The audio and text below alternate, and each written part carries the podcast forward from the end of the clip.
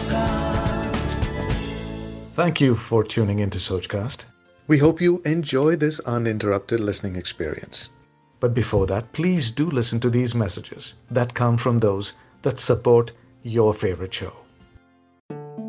कभी सोचा है आपने कि कहानियों से हमारा इतना लगाव क्यों होता है जो मुझे समझ में आता है वो ये कि हमारी खुद की लाइफ भी एक स्टोरी है एक पॉइंट पर शुरू होती है और एक पॉइंट पर द एंड भी होता है हम अपना किरदार बड़ी शिद्दत से निभाते हैं और हमारी ज़िंदगी की कहानी में बहुत सारे किरदार शामिल होते हैं। इसीलिए जब हम कोई भी कहानी सुनते हैं तो हम उसमें अपना कनेक्ट ढूँढने की कोशिश करते हैं।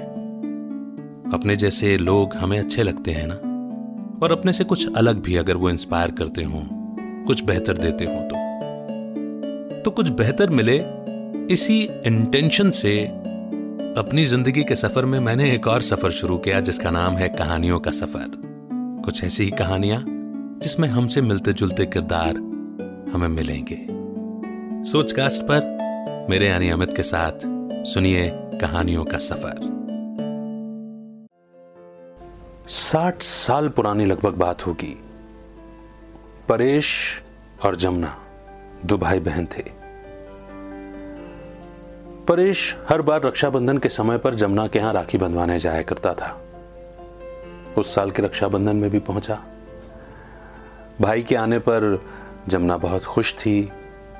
उसने भाई को राखी बांधी और खीर, पूड़ी, हलवा जो भी बनाया था, वो उसको बड़े प्रेम से खिलाया। परेश ने राखी बंधवाने के बाद थोड़ा विश्राम किया और फिर रात होते होते वो चल निकला। भाई के जाने के कुछ समय बाद जमुना क्या देखती है कि जिस बर्तन में उसने खीर बनाई थी, उस खीर में नीचे छिपकली मरी पड़ी थी। जमुना बहुत घबराई। अब उस दौर में मोबाइल, टेलीफोन, ये तो हुआ नहीं करते थे। कर क्या सकती थी? इंतज़ार ही कर सकती थी कि भाई के पहुँचने की चिट्ठी या तार कुछ आए। परेश ने वापस अपने गाँव पहुंचकर जमुना को पहुँचने की चिट्ठी लिखी। जमुना की सांस में सांस आई।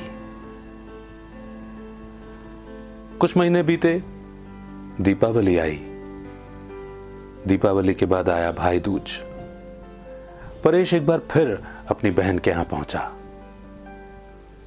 भाई को तंदुरुस्त देखकर जमुना को बहुत खुशी हुई। भाई दूज के तिलक का कार्यक्रम हुआ। फिर जमुना ने खीर बनाई। भोजन पकाया और बड़े प्यार से भैया को बैठ करके खिला रही थी। जब परेश भोजन कर चुके, तब जमुना ने कन्फेस करते हुए, माफ़ी मांगते हुए कहा, भाई, पिछली बार तो बहुत बड़ी गड़बड़ हो गई थी, मैं तो घबरा गई थी, मेरी जान निकल गई थी। परेश ने कहा, क्या हुआ था? बोले, पिछली बार रक्षाबंधन पे जो तुम्हारे लिए खीर बनाई थी, उसमें छिपकली मरी पड़ी थी।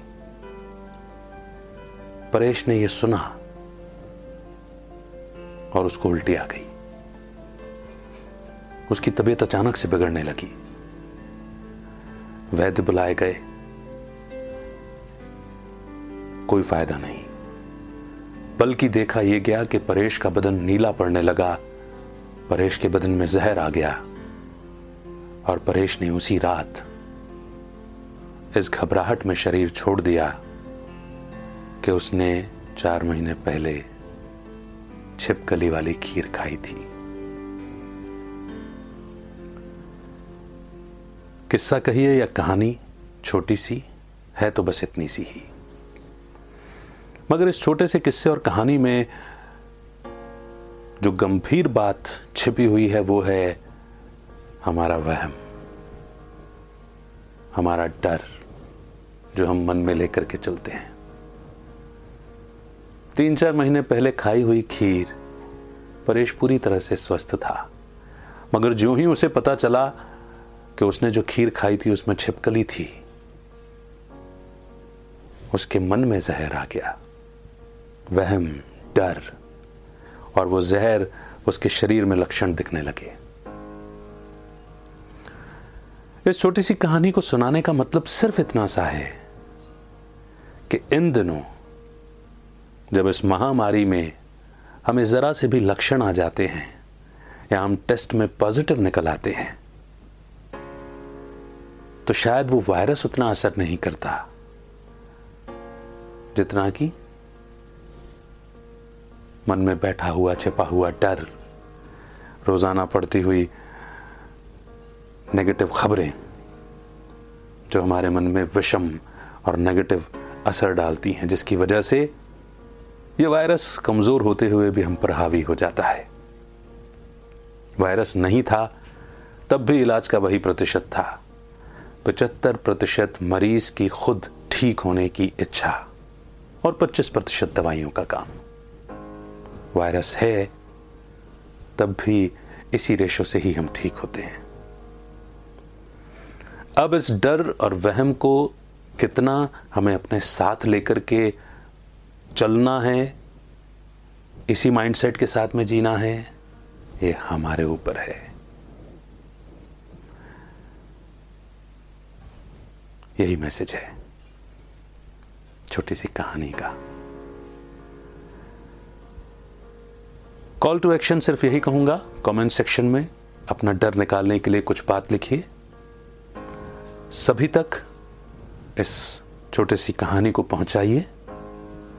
ताकि इस बात का असर हम पर ऐसा रहे कि हम डर और वहम से निकल करके हिम्मत के साथ में जिए।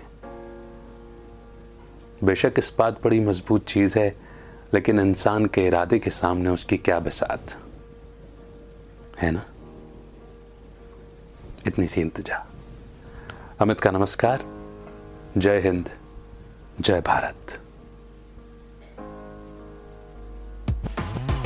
Like this Sochcast?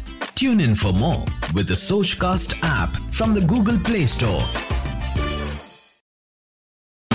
आशा करते हैं कि आपको ये सोच कास्ट बहुत पसंद आया अगर कुछ कहना है इसके बारे में तो लिखकर बताइए हमें अपने फेसबुक और इंस्टाग्राम पेज पर सोच कास्ट ढूंढिए अगर आपको अपनी सोच दुनिया को सुनानी हो तो सोच कास्ट करो Sochcast.